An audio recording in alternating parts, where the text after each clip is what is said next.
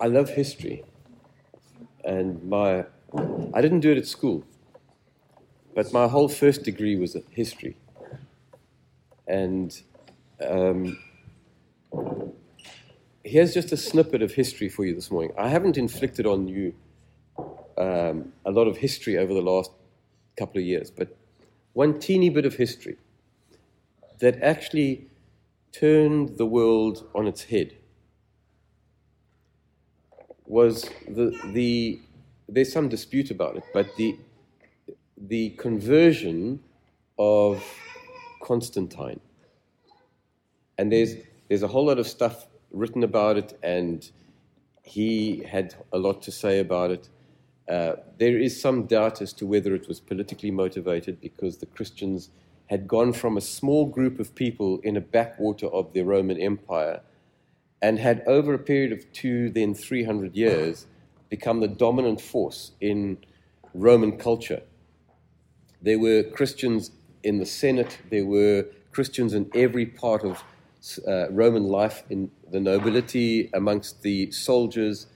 There had been a developing and growing wave of faith in the empire. And, and one of the things that historians look at and say that Constantine was actually just a pragmatist.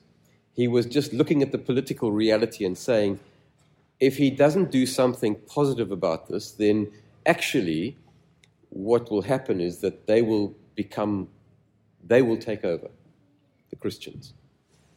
Anyway, be, be as it may.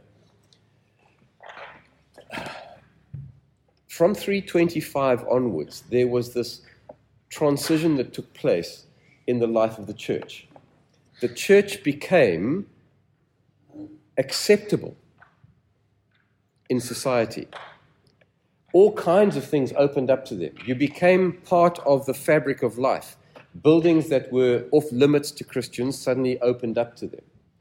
And from being pariahs and outcasts and uh, an underclass in society, Christians suddenly had the dominant role. And they they came to have positions of responsibility, authority, and they basically Christianized the Roman system. So, where the church had been an underground movement, had been a society of faithful believers who networked in relationship with one another, suddenly they had access to buildings and temples, they met in the open, and it became, to a large extent, a mirror image, the church became, over a period of 40, 50, 100 years, a mirror image of the Roman Empire.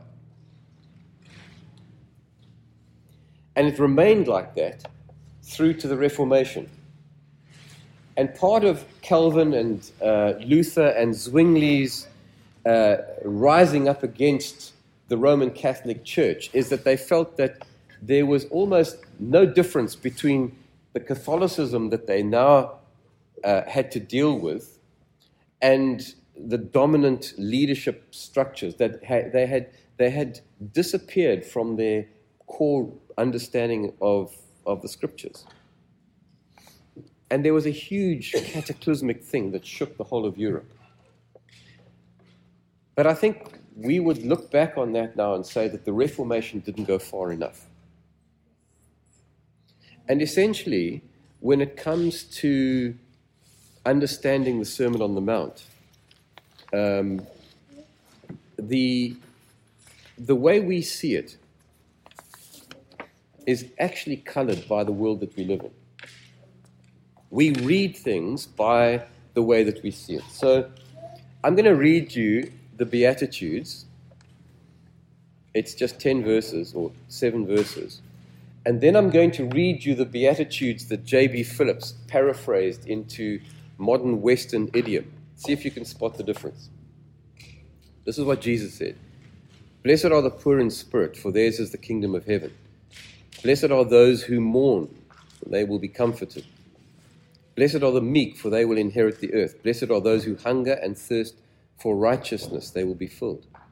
Blessed are the merciful, they will be shown mercy. Blessed are the pure in heart, they will see God. Blessed are the peacemakers, they will be called the children of God. Blessed are those who are persecuted because of righteousness, for theirs is the kingdom of heaven. Now, this is how J.B. Phillips paraphrased it for modern Western society. Happy are the pushers, for they get on in the world. Happy are the hard boiled, they never let life hurt them. Happy are those who complain, for they get their way in the end. Happy are the blase, for they never worry about their sins. Happy are the slave drivers, for they get results. Happy are the knowledgeable men of the world, for they know their way around. And happy are the troublemakers, for they make people take note, make notice, for they make people take notice of them. I said to you three or four weeks ago when I started out this whole thing on the Sermon on the Mount that the image I have for you and for me of the Sermon on the Mount is that image of the, of the, the plane flying upside down aerobatically flying upside down. And then I said to you, that particular pilot had got disorientated and had pulled the stick to go up, but had nosedived into the ground. I'm sorry. Western society has done this to the church to a large extent. What the Beatitudes are doing in Jesus' day, and I think to, to a large extent in our day, and what Jesus is doing through the Beatitudes and through his Sermon on the Mount, and maybe we should see through all the parables, the stories he tells, is he's trying to turn the world back this way to the way that God designed it. In other words, we've been captured, imprisoned by the society that we live in. Western culture essentially looks at life through the prism of the successful, the famous, the wealthy, the powerful, the um, influencers, the celebrities, they get on in life. It's not the, the meek and the poor and the lonely and, the, and the, those who mourn. The, that's wrong. And if you look at the Beatitudes in a particular way, you have to say that they are looking forward into the future because we, we say that the self assertive, the strong, are the ones who make it in life. They're the ones who actually come out all right in the end. They've got a good deal. And there's one way in which we look at the Beatitudes as a promise of the fact that it's going to be okay in the end. If you look at the book of Revelation, we looked at that when we looked at it a couple of years ago, but that evil does not have the last word. Brokenness and sin does not actually win the day. In the end, what we understand is that the long arm of the Lord tends towards justice, tends towards things being put right. And we can trust in the fact that God is going to do that. And so there is this sense in which, even when we live in a world of chaos and brokenness, we look forward in terms of the promise that God makes that that's what's going to happen. But the Beatitudes, the Sermon on the Mount, are way more than that. They're for now. Because what Jesus is doing is he's saying, This is what God looks like. That's what we looked at last week. This is what God looks like. And he's trying to get the people to understand that they have to invert their understanding of how, how the world looks. Uh, Philip Yancey, some of you come across his writing, but he says, he calls it the great reversal. We've got to turn it the right way up. And turning it the right way up means that we are trying in the present moment to put things back to where they were, the way that Jesus sees it. How do you succeed in the kingdom of God? I said two or three weeks ago the fundamental thing about all of the New Testament, about everything that Jesus says, is that you should love. You should love those. It's easy to love. I had my grandchildren in the house this week. It's chaotic. It's wonderful chaos, but it's easy to love them because I do. I love them. They're mine. But at the end of the day, that love has to be extended not just to those that we love, but to those who are near us, and then those, even as Jesus says, those who are our enemies. It's about love, it's about grace. And Jesus is trying to say to the people that are listening to him, who have been dominated by a religious world, the Pharisees and the Sadducees, and a political world and an economic world that has pushed them down and said, there's only a small band of people along the top who actually make it. And everyone aspires to be in that position of power and influence, whether it's politically, economically, socially, religious organizations. And that's the world that Jesus is talking to. And really, what he's saying is that there is a different reality. God sees things differently. He sees things through the prism of grace and love.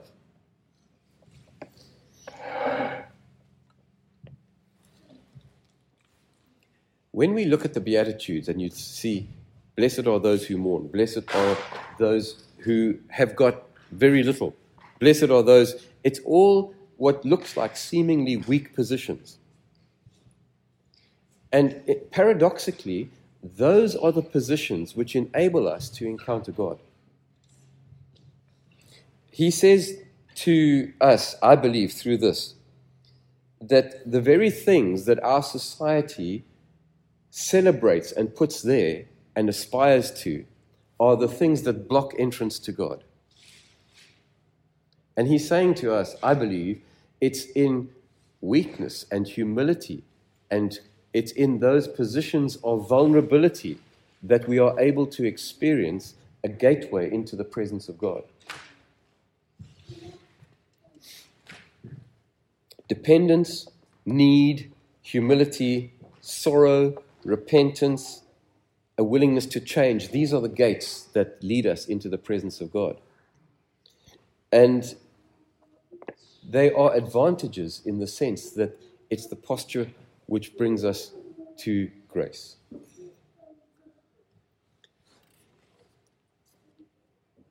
Here's the distinction I think that we've lost in the church. Uh, carefully pick my words here.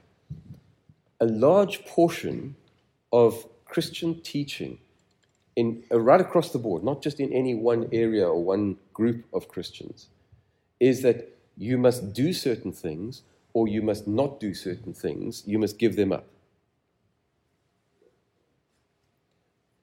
That is not what the Sermon on the Mount is about. It's not about doing things or not doing things. That is second order issue. The fundamental thing that Jesus is saying, if you get nothing else this morning, this is the best thing.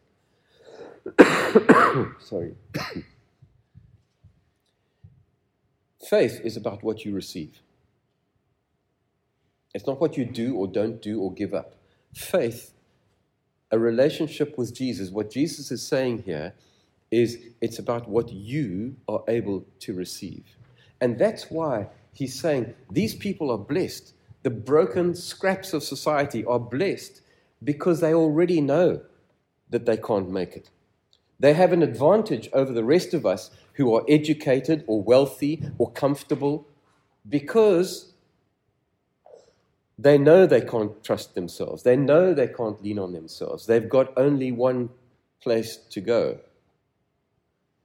And so they receive. And what Jesus is saying through the Sermon on the Mount is that love and acceptance and forgiveness, those fundamental things, cannot be earned. You can't do enough to get what you need. Amazing grace is the fact that the fact that we are all stuff ups and yet we are all loved. We are all accepted. We are all completely forgiven for all the stuff that we do. Christianity is about receiving. And that's the thing that turns it upside down because all religious systems tend towards saying, you need to give up this or you need to do this. You can only be part of our club if you, when I joined the Assembly of God, you don't smoke, you don't drink, you don't go to movies, you don't dance, and you do come to all the meetings and you do it. There's a list of do's and don'ts. And then you're in.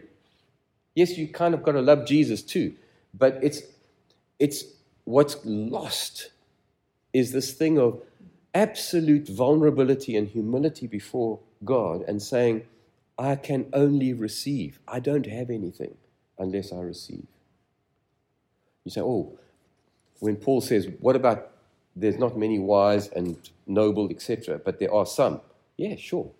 But he says it's harder for them to get into the kingdom than for a camel, this big knot, to go through the eye of the needle.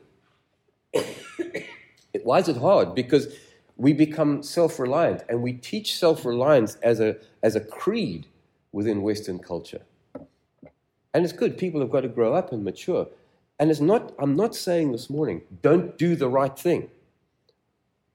Jesus spent half his ministry trying to put right wrongs, heal people, set people free from demons, speaking up against the injustice of his day in terms of women and children and so on. But that's second order stuff. That's, that's what we do. What we receive is that we are loved and accepted and forgiven, which is fundamental because it shapes our internal being, our, our hearts. And all of the Sermon on the Mount is about who we are as individuals.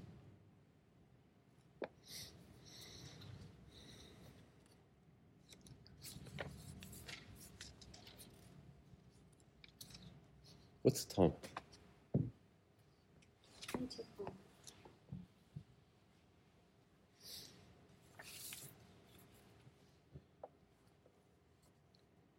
I had intended this morning to go into a whole thing of what the upside down kingdom looks like, but I think that's for another day. But if you think of it, all the, all the famous stories that Jesus told the prodigal son, the son who comes back from the land of the pigs. These are all about turning things on their heads.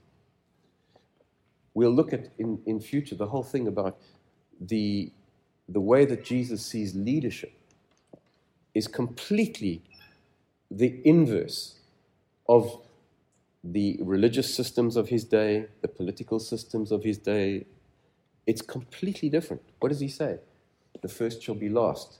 Those who would be the greatest will be the greatest servant. Yeah, there's a gift of leadership, but it's about actually knowing how to create an environment. It's serving.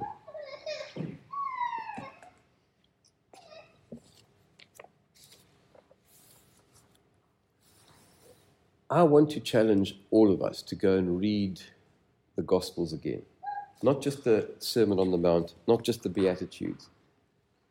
I used to, when I, when I first became a Christian, my parents bought me this beautiful King James red letter edition Bible, where all the words of Jesus were in red print.